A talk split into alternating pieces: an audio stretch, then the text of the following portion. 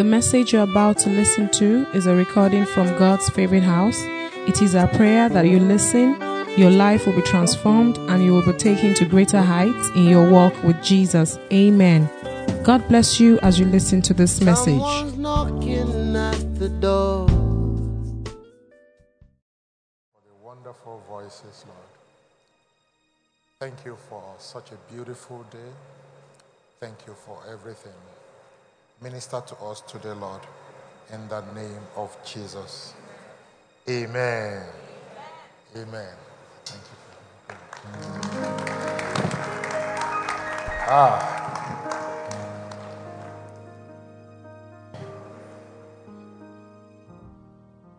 Amen. We got a really wonderful choir. Really wonderful choir. Let's go for them.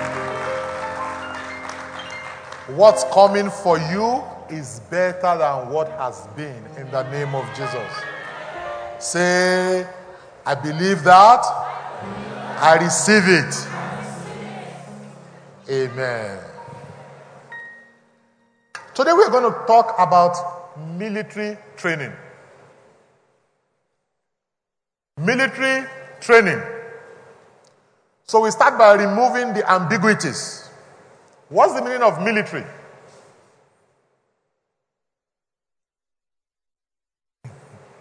Amen. I remember when I was very young, I used to see a sign. Military zone, keep off. Now, I didn't know what military meant. So I just took it that military must mean dangerous.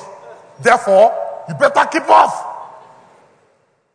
So in case there's somebody like that. Military means having to do with the official organized fighting force of a political authority. Official organized fighting force of a political authority. What that means is that military doesn't just mean people that fight. So if you have 100 area boys gathered together, they don't constitute the military just because they fight. If you have a bunch of armed robbers, or if you see Boko Haram coming on their motorcycles with guns, that does not make them military. Okay? Military pertains to an official organized fighting force of a political authority, of a sovereign. And training means teaching a particular skill or type of behavior. Training means teaching a particular skill or type of behavior. So, now every activity that works on you to do better in war, but that is not the real war, is training. So the focus of training is that wide. But our focus today is not how to get the victory in warfare, okay? But how and why we are being trained. As you all know, victory is a prophetic word for this year. And we have thoroughly engaged with that word victory. Under victory, we have learned many principles. Okay? Very recently. Some of these are the principle of the objective. That clarity is key. The principle of the offensive, that you should dare to go forward. The principle of the mass, concentrate your efforts. The principle of maneuver, remain flexible. The principle of security, cover your base. Principle of unity of command, only one person is in charge. There's no army that has two heads. Okay? The principle of exploitation, follow up, follow through. Surprise. Do something unexpected. Simplicity. Concerted action and effort. Okay, but training is a precursor to victory. All the learning of the principles that we've done relating to securing victory amount to training. There is a training by which you are trained by a trainer, a coach. And there is a training that only you can do by yourself. There's one guy that has been making the waves simply because he has not dared to challenge me in a race. Okay? And that guy's name is Usain Bolt. If he had raced against me before, I don't think he would have remained champion. But if I want to race against Usain Bolt, at least, even if I have all the talent in the world, even if I have the best coach in the world, even if the best coach tells me how to pose when running, how to go off the dress, how to sprint, without doing some heavy training by myself, I would never stand a chance. Is that not true? But if I want to race against Pastor Kunle's last son, do I need to train?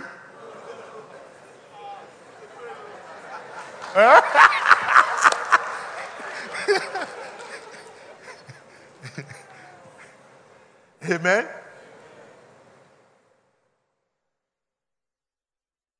You must practice. But there's a right way and a wrong way to do this. Now, how do we know that we are at war? Why should we be talking in terms of war? You know, there's the parable of the wheat and the tares that Jesus said. Matthew 13:24. Another parable put it forth unto them, saying, the kingdom of heaven is likened unto a man, which sowed good seed in his field. It's very important that you as a Christian knows that God, our Creator, only sowed good seed in his field. Don't hold God responsible for any bad seed, any evil seed that you find in your field. If you begin to do that, you have begun to lose your war. Because you are looking the wrong way for the source of the evil seed that is worrying you. God sowed only good seed in his field, but while men slept, his enemy came and sowed tares among the wheat and went his way. Okay? So, an enemy has done this. So you have an enemy. Okay? The man that sowed good seed did not ask for an enemy, but an enemy arose and began to walk against him. So, if you refuse to fight, but you are being fought by a strong man, what outcome do you expect? Because the devil is a strong man. The devil is a strong man that was strong enough to shake the kingdom of God in heaven. Okay? If you declare that that is not so, and you think you are talking faith, you are wasting your time. Even the Bible says that he is a strong man. The Bible says that when a strong man armed is holding his house, the person that will rob him himself has to be very strong. So, you have an enemy.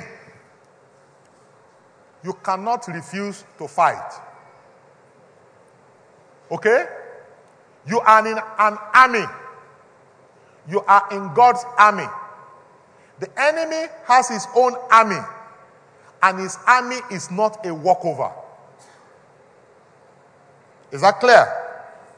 Now, secondly, God himself tells us to fight the good fight of faith. What are we looking at? We are looking at how do we know that we are at war? God himself says you should fight the good fight of faith. Then Ephesians 6:12 tells you that we wrestle not against flesh and blood, but against principalities and powers. So we are wrestling against principalities and powers. Okay? If you stand in the ring and the principality and power comes and you say, me, I will not fight, and you take your hand and put it behind your back, they will come, they will carry you, throw you up, bounce you, smash you on the floor, and God will be looking. God will be looking because you are the one in the wedding, in the wrestling ring. You are in the ring. You are in the ring of wrestling. You are in the ring of war. So you must fight. Finish. Okay? Even God himself. Look at our friend David. 1 Samuel 17:45. David said to the Philistine, "You come to me with sword, spear, and javelin." So you can see that the enemy was armed. Sword, spear, javelin. If you have a spear, why do you also need a javelin? You understand? So the enemy was well armed. Sword, spear, javelin. But I come to you in the name of the Lord of heaven's armies, the God of the armies of Israel, whom you have defied. Amen. God is called the Lord of heaven's armies. And there's a different army, the army of Israel. We have an army here. The army of God's favorite house, our prayer warriors.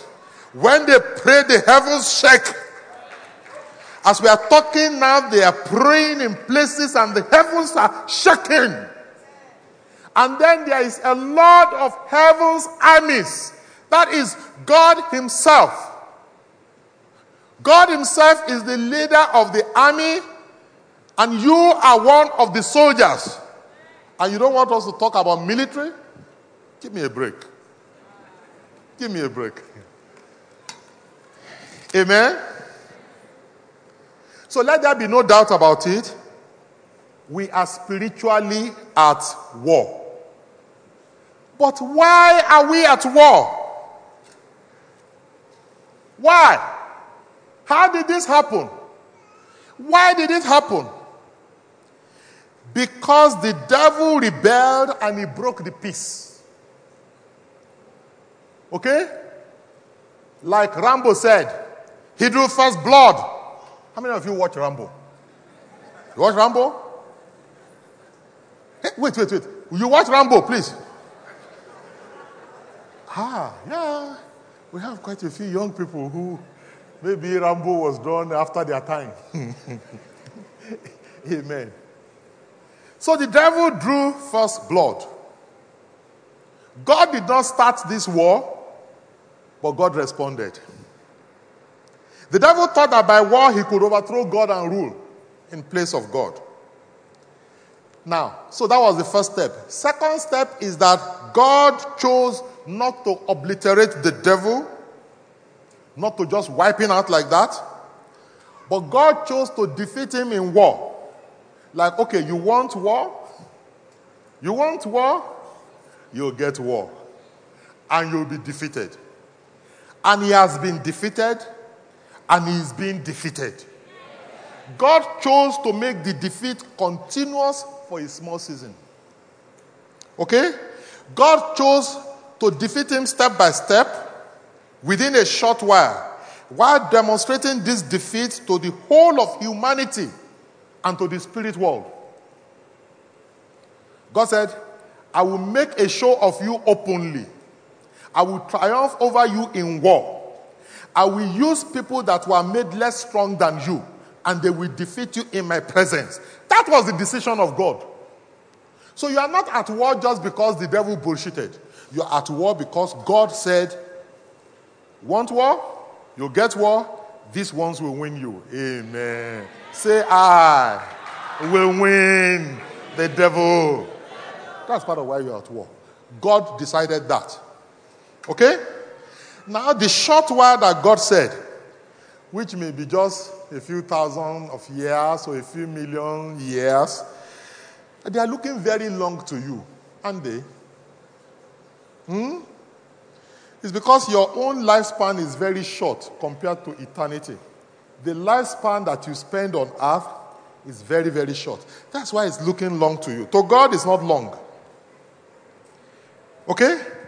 But men became part of the world because Adam failed his own test. And he fell into sin and he died spiritually. He became naked and lost his cover of glory.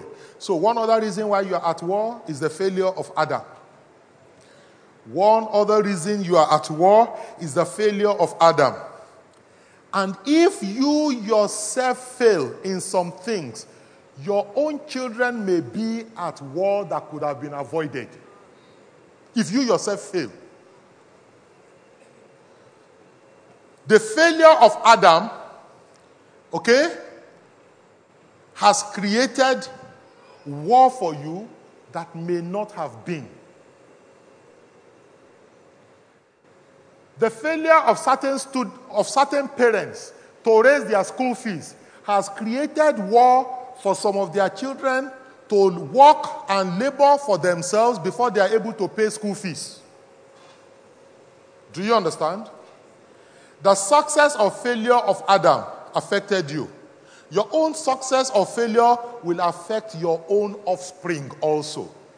Therefore, for the sake of your offspring, brace yourself, train well for war, fight valiantly, and win.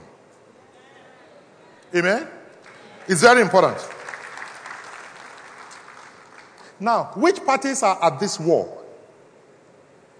This war affects all living persons and things, natural and spiritual. We are all at war. Even the ground became cursed for man's sake. Which one can concern innocent ground there? But God had given man the dominion. You were made for dominion. Let us make man in our own image and let him have dominion over.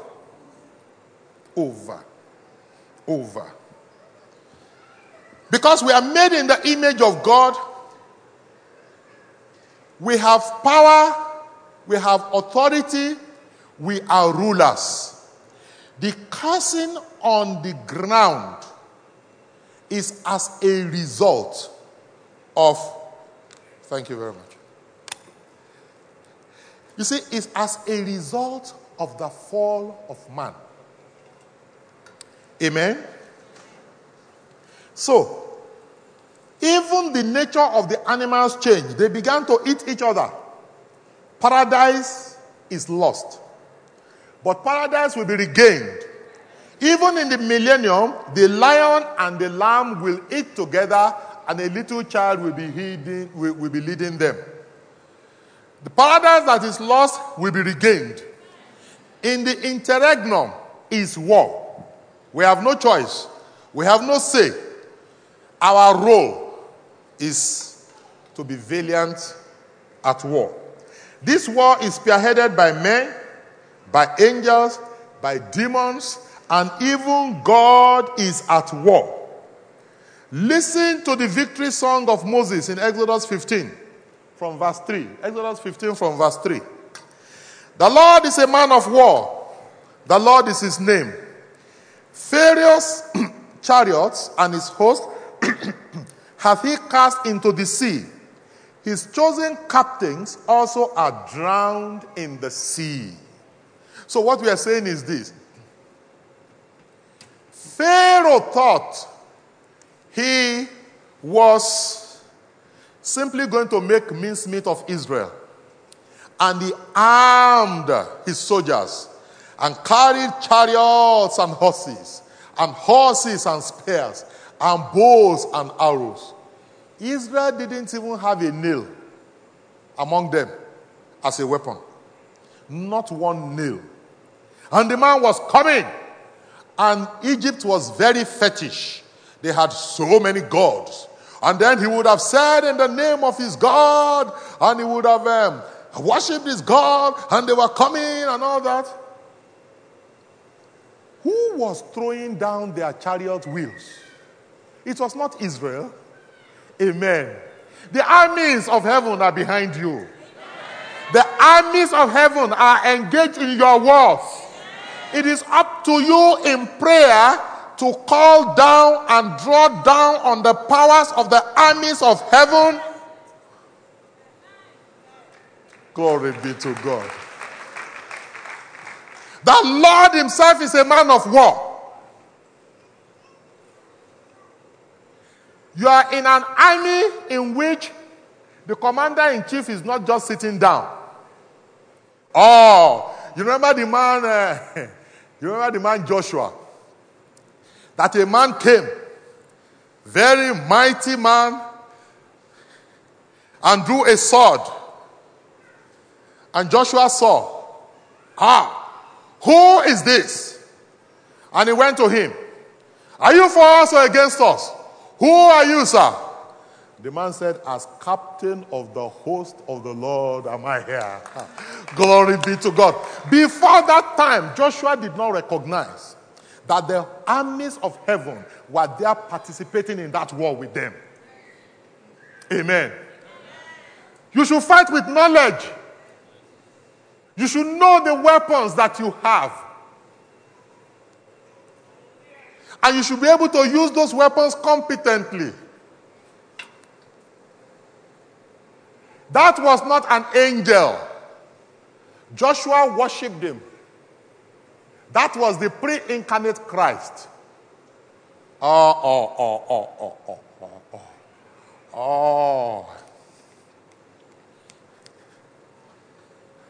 Is it Micah that tells us that but thou, Bethlehem Ephrathah, though thou be little among the tribes of Judah, yet out of thee shall he come out unto me, he whose going forth have been from of old, from everlasting. Amen. Jesus said, before Abraham was, I am. His goings forth have been from of old, from everlasting. Glory be to God. The armies of heaven are available to you. I told you one thing that amazed me. Absolutely amazed me because I never had it before. I was involved in a mighty spiritual warfare. The devil was terribly oppressing somebody and it was very bad. And as I was praying, the devils inside there were just looking at me. I'd never seen it before because they are not supposed to have that power. Amen. It should be strange to me that I'm making orders and devils are not obeying. I've not seen it before. It's strange. It's abnormal. And then when that happened, I just went into the spirit and I was asking God, what is going on here? What is going on here? And you know what happened? Absolutely to my shock, he came. You know who came? You remember? I told you this before. You don't know? You don't remember? I remember I've told you this before. Jesus came. He came and he was coming towards me. And I thought he was coming to tell me something. Okay? He was coming towards me and I still say, yeah, yes. And to my utmost shock, instead of saying something to me, he entered into me. He entered into me and I felt like running away. Mike, I beg you. What's going on here? And I became God. You think that's blasphemy? Go and ask him. He said, as the Father and himself are one, so are we one with him and in him. All of us are one. Amen. Jesus paid for that. It didn't come cheap. He paid full price. Who am I not to benefit from that? Come on. Give me a break. Give me a break.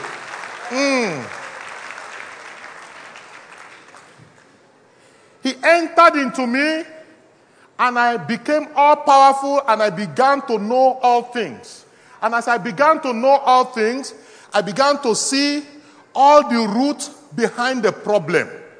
And I went to different places and dealt with the powers behind it with authority.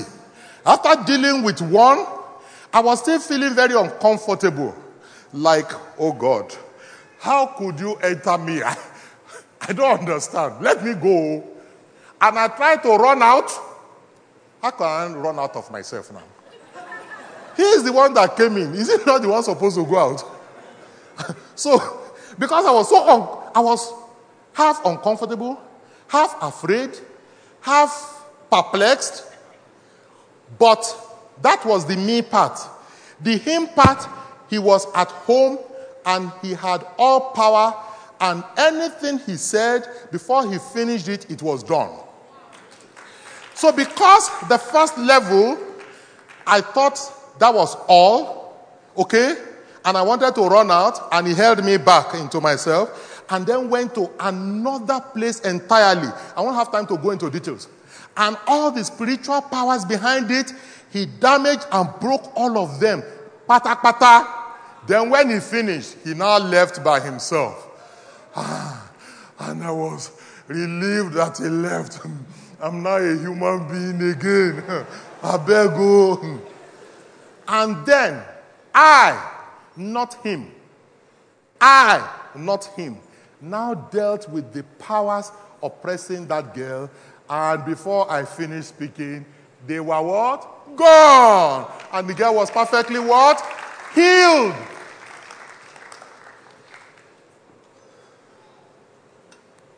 He is part of the battle. He's not sitting at home while you are fighting. I didn't call him. I didn't realize he was there in person. All I did was ask a question. But I asked the question with confidence, utmost confidence, because I knew what he had given us, the authority invested in us. So because I saw that authority being flaunted, I simply asked, Lord, what on earth is going on here? I'm making commands in your name, and devils and fallen angels are looking at me as if I be cinema, waiting they happen. Do you understand? Amen. I asked in faith. I asked in full knowledge of our position. Amen. Then I learned that the Lord of heaven's armies was there all along. All along. Just like Joshua discovered. The fact that Joshua was not seeing him did not mean he was not there. Amen. Okay? It just pleased God to open Joshua's eyes. Then Joshua saw him. Amen? Glory be to God. So when Pharaoh's chariots and his horse were cast into the sea, and the chosen captains were being drowned, it was not the arm of flesh that was doing that war. It was not. Amen. Now, I will show you a case of final training exhortation before a major battle. And our example here is Jesus himself. Look at Matthew 17. Verses 1 to 3. And after 6 days, Jesus took Peter, James, and John, his brother, and brought them into a high mountain.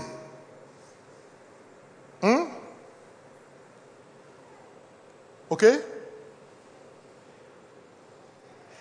And he was transfigured before them, and his face did shine as the sun, and his raiment was white as the light. And behold, there appeared unto them Moses and Elijah. Doing what? They were talking with Jesus. Jesus was here on earth. Jesus was doing his own warfare.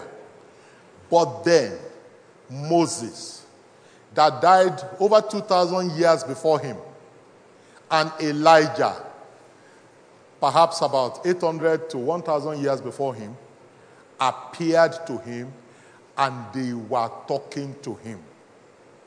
Why were they talking to him? Why? What were they talking about? What was the significance of this? Why was he transfigured before them? He was transfigured before them to train them.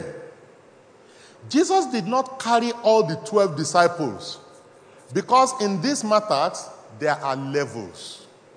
Amen. Say what? Say there are levels. Say there are levels. Peter, James, and John were a higher level. Then the rest of them were a different lower level. Then there was Judas, who was at the underground level. But there were 12 of them. They were all what? Disciples. And then there were people that believed in him who were not living with him as his disciples. You understand? Yeah? One of the people that knew him most was his mother, who did not let familiarity make her lose sight of who she was dealing with. You understand? Ever before he performed the very first miracle, the mother knew that here is God. Here is the Son of God. Whatever he wants to do, he has the power. He had never done a miracle before, but the woman said, whatever he says to you, do it. Come on. You know, that woman knew him. And you should know him like that. You should know him like that. Know him well. Jesus was soon to face the cross. He was training us that we are not alone in the battle. God will provide every resource and support that we need, no matter how tough it appears to be. Was Jesus going to drink this cup? Would he lay down in life? Will he lay down his life in the most bitter way? Would he, unlike Moses and Elijah, complete his race and finish his assignment? So, the association of saints of God who did not complete their assignment were dispatched to go and speak to Jesus. Oh, Son of God, please don't be like us. You know, we didn't finish our job.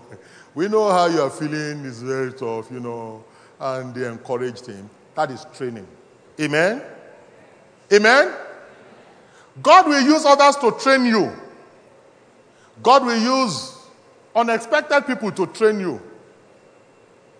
Be teachable. Say I. I will be teachable. Amen? Was this really a training? Was the transfiguration really a training? Let's look at Hebrews 5, verse 8. It tells us that though he were a son, yet learned he obedience by the things which he suffered. I find it difficult to assimilate this scripture. That the Son of God learned obedience. Not just learned obedience, but learned obedience by the things which he suffered. How? How? So let's take a bigger look at that one. We now look from New Living Translation, Hebrews 5 from verses 6 to 10. Verse 6, and in another passage, God said to him, that is to Jesus, you are a priest forever in the order of Melchizedek.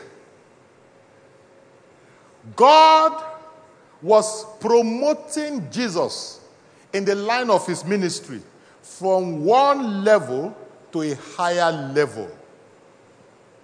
May God promote you. Amen. May God promote you. Amen.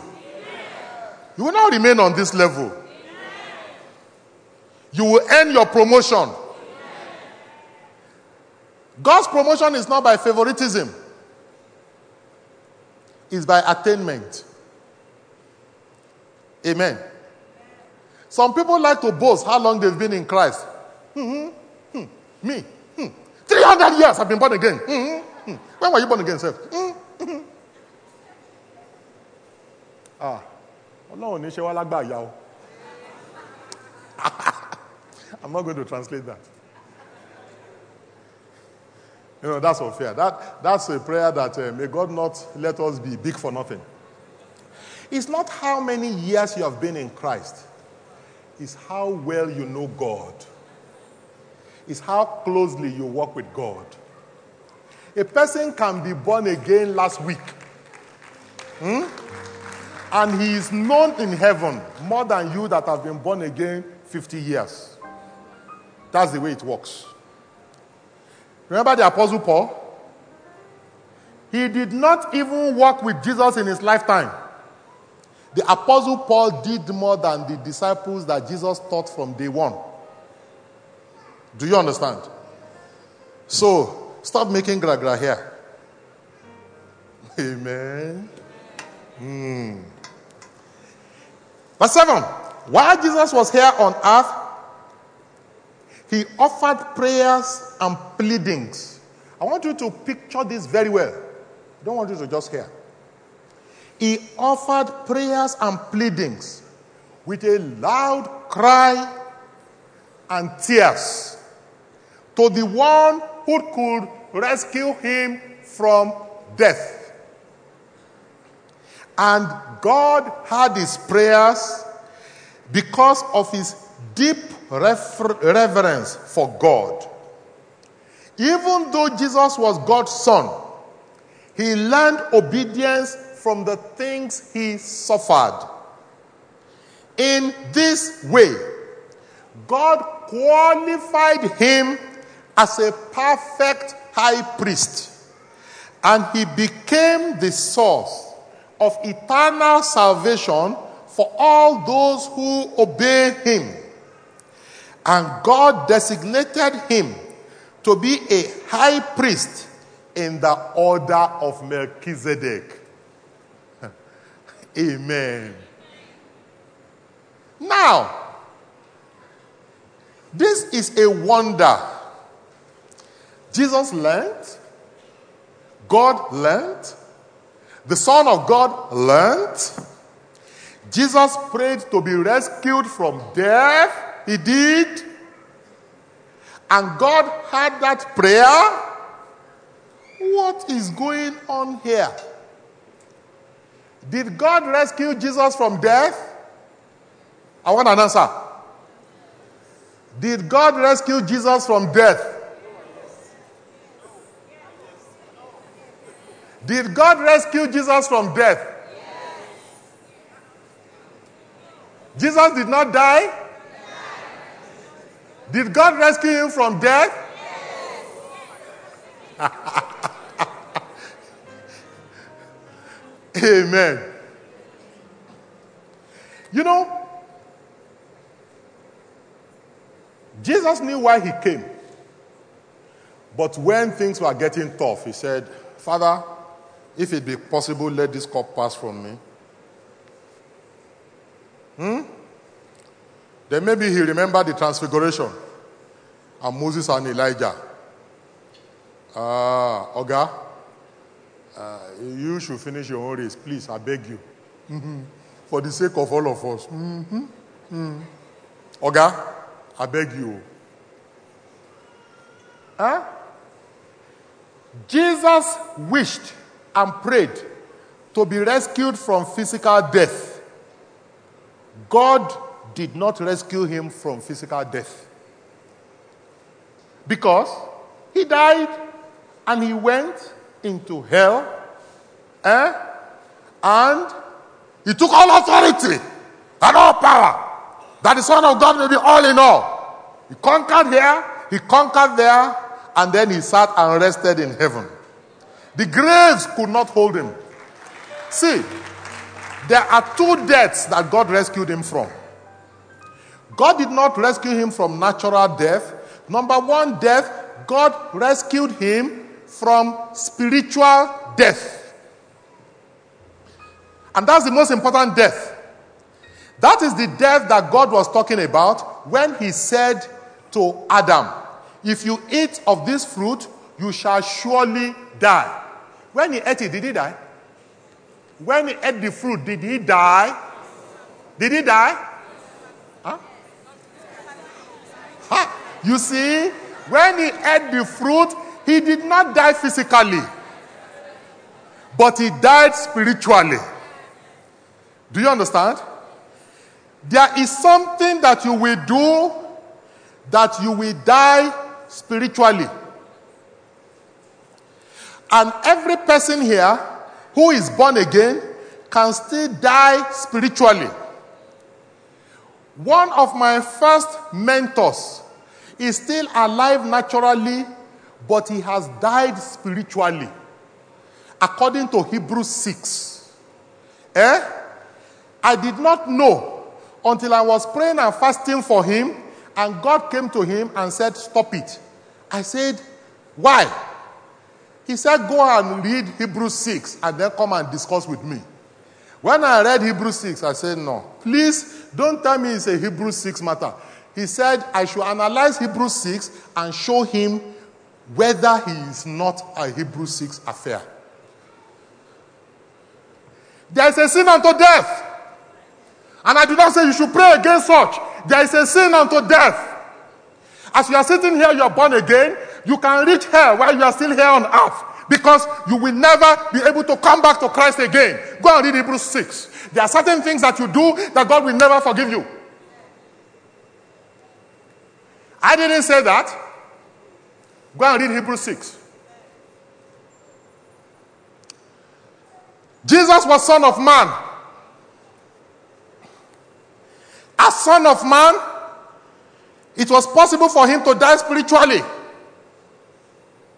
There is something that you can do that will kill you spiritually.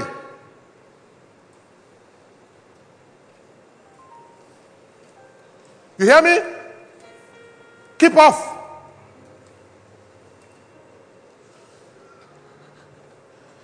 Read Hebrews 6 separately. It's not our subject today. But it was possible for Jesus to die spiritually. My guess is that if he had failed to obey unto death, he would have died spiritually. And God saved him from that death.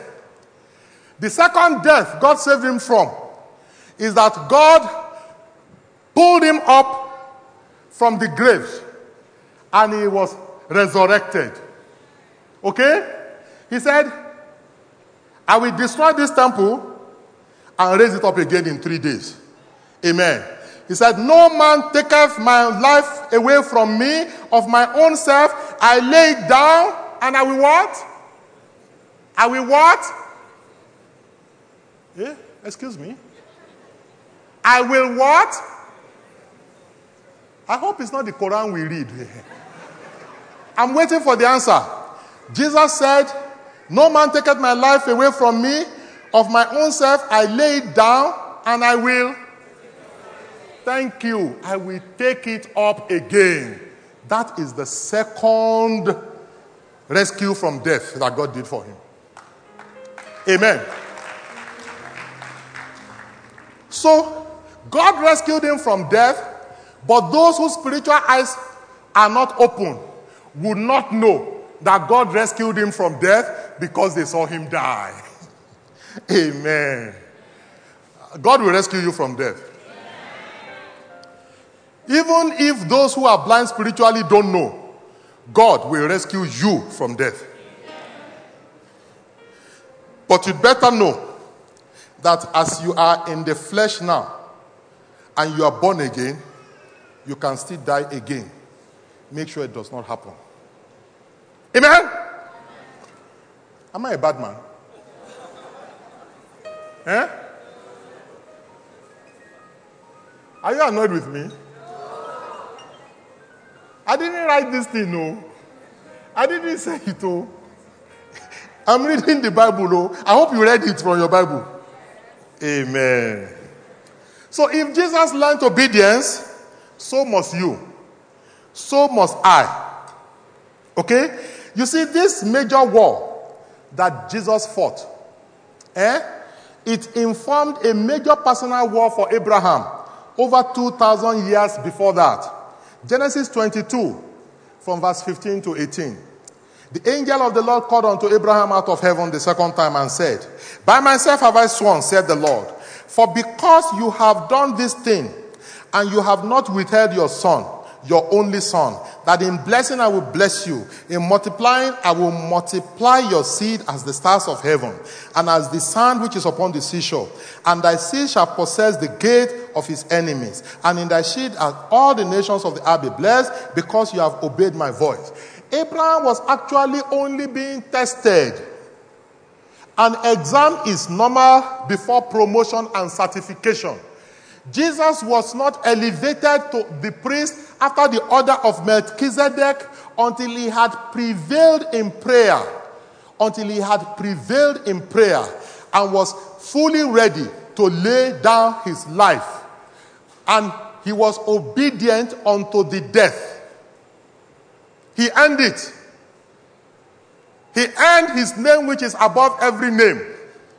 So that at the name of that Jesus, every knee shall bow, and every tongue shall confess that Jesus Christ is Lord to the glory of God the Father. He earned it.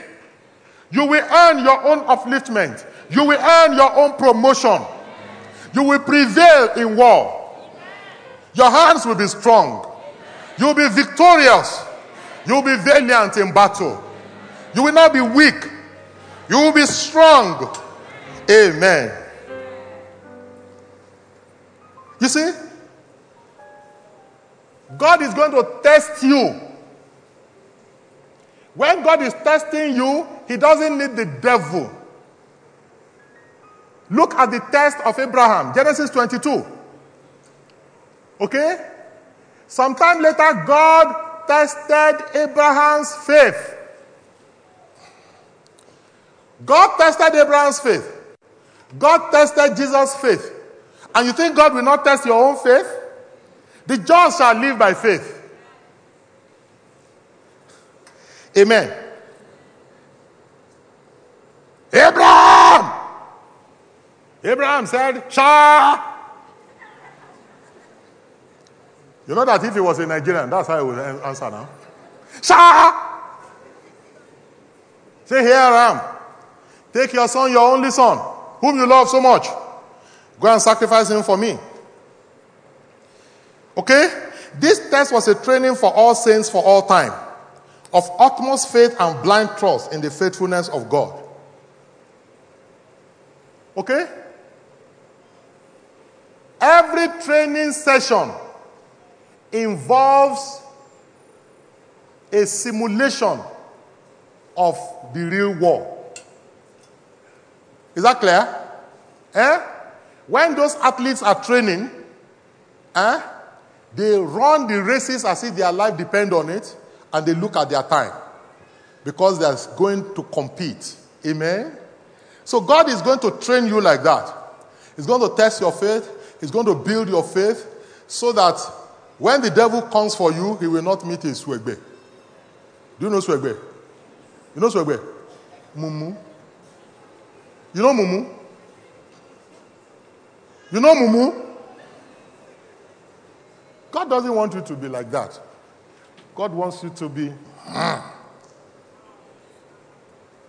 Amen? Why is training required? War requires skills, knowledge, power, efficiency. This must be acquired and must be improved upon. You must be superior to your enemy.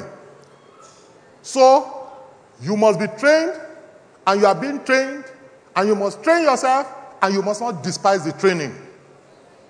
Don't despise it. Don't reject it. Don't demonize it. Don't wish against it. And who is the trainer? The first trainer is God. The second trainer is the church. We, the church, are trainers. Of course, you will assume that we are only trainees, but you are wrong. We ourselves are trainers. Open Ephesians 3, verse 10. Ephesians 3:10 says that to the intent that now unto the principalities and powers in heavenly places might be known by the church the manifold wisdom of God. Now, if that is very King Jamesy for you, let's go to Modern English, New Living Translation. It says, God's purpose in all this was to use the church to display his wisdom in its rich variety to all the unseen rulers and authorities in the heavenly places. We ourselves are trainers.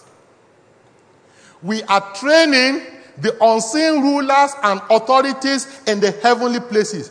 We are training them and we will judge them. Don't look down on us. Oh. Amen. Don't look down on us. Jesus paid a high price to lift us up. And we are seated with him in heavenly places, far above every principality and power. If you don't know it, you will not prosper in it. So sit down and know it. We are not ordinary. We are super ordinary. We are extraordinary. By his grace through faith. Not of works, lest any man should boast. But whether by grace or by works, we are seated in heavenly places with Christ Jesus, far above every principality and power. Don't let the devil point to the little mistakes that you have made and convince you that that's not true. Because you are made righteous. By the blood, by the blood, by the blood. It's been shed. It can't waste. It won't waste. It will avail for you. Come on. Come on.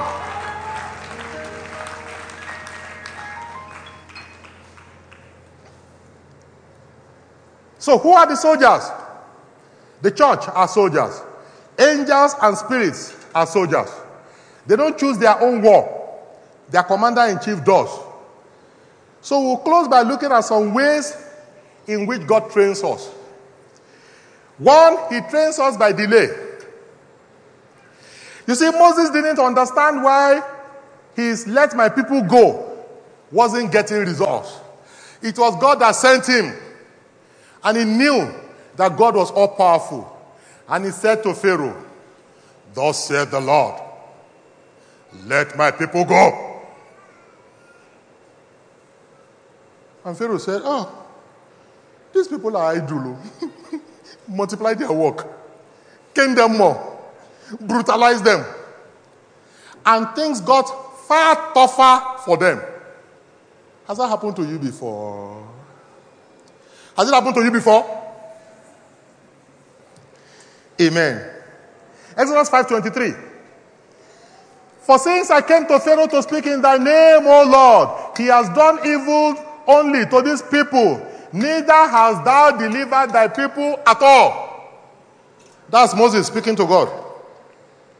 And if you want to hear it in NLT, "Ever since I came to Pharaoh as your spokesman, he has been even more brutal to these people, and you have done nothing to rescue them."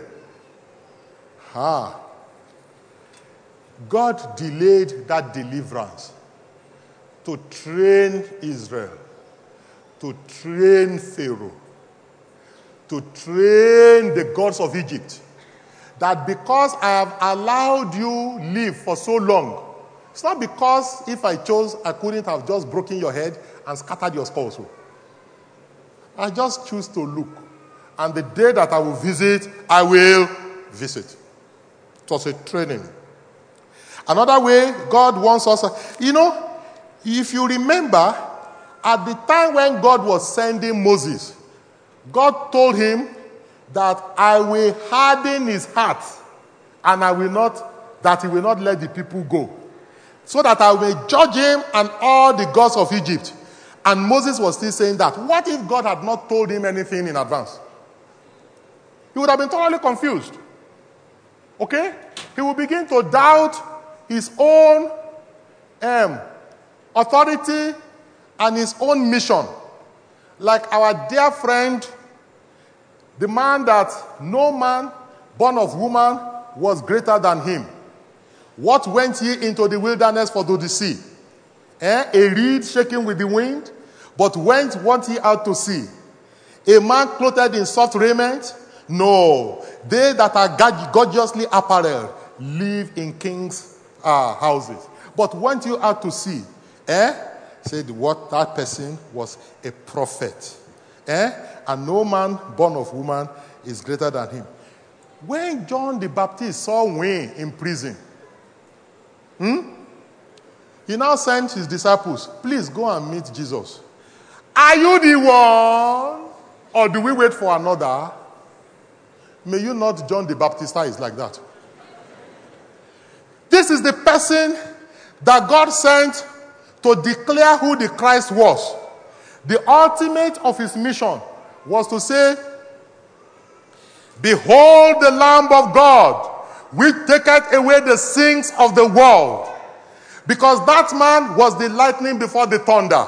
He was the voice of one crying in the wilderness. Oh God. You know that scripture now. The voice of one crying in the wilderness. Prepare ye the way of the Lord. Make straight in the desert a highway for our God. Every valley shall be filled, and every mountain and hill shall be brought low. That same John the Baptist. You will not fail in the day of battle.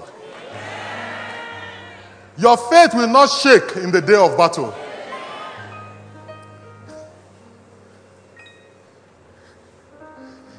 Amen?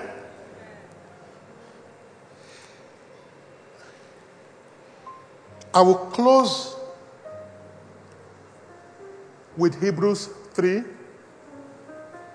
from verse 7. Could I ask CMM to get that and show it, please? Hebrews 3 from verse 7.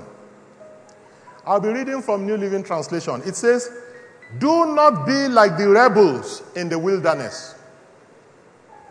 Verse 7. That is why the Holy Spirit says, today, when you hear his voice, don't harden your hearts, as Israel did when they rebelled, when they tested me in the wilderness. There your ancestors tested and tried my patience, even though they saw my miracles for 40 years. So I was angry with them. And I said, their hearts always turn away from me. They refuse to do what I tell them. So in my anger, I took an oath. They will never enter my place of rest. In my anger, I, God, took an oath. They will never enter my place of rest. Many people here today have heard his voice, not my voice. My voice is too tiny. But many here have heard his voice, the voice of God. The voice of God. If you have heard his voice today and you want to camp with him as your God, you want to make your peace with God, you want to turn your life over to Christ as your Savior so that you may inherit eternal life through him, or you want to return your life to Christ, return your life to Christ because you took it away, which you know you ought not to have done, and you do not want to be part of those that God will swear, this person will not enter into my rest. Please just signify by lifting up your hand. Just lift up your hand there. Lift up your hand where you are. You want to give your life to Christ. You want to return to base. You want to put your foot back where it ought to be. Please raise up your hand. Raise up your hand where you are. Raise up your hand. You want to return your life to Christ. You took it away as you know you ought not to have done. You don't want to be among those that left Egypt, but yet God swear they will not enter into their rest. Please lift up your hand. Lift up your hand. Amen. Let's all rise up. Let's all rise up to pray.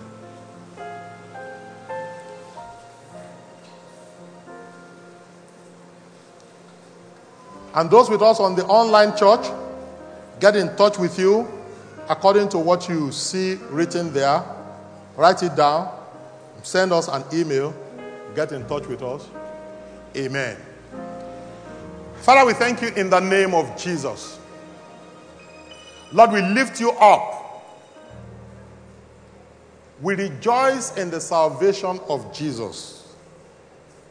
We thank you for your grace and mercy upon us. Lord, pull your children up and make them strong. Lord, train them. Teach them to train themselves also. Let your word prosper in their lives. Let your spirit minister to them. Thank you, Lord. In the name of Jesus. Amen and amen.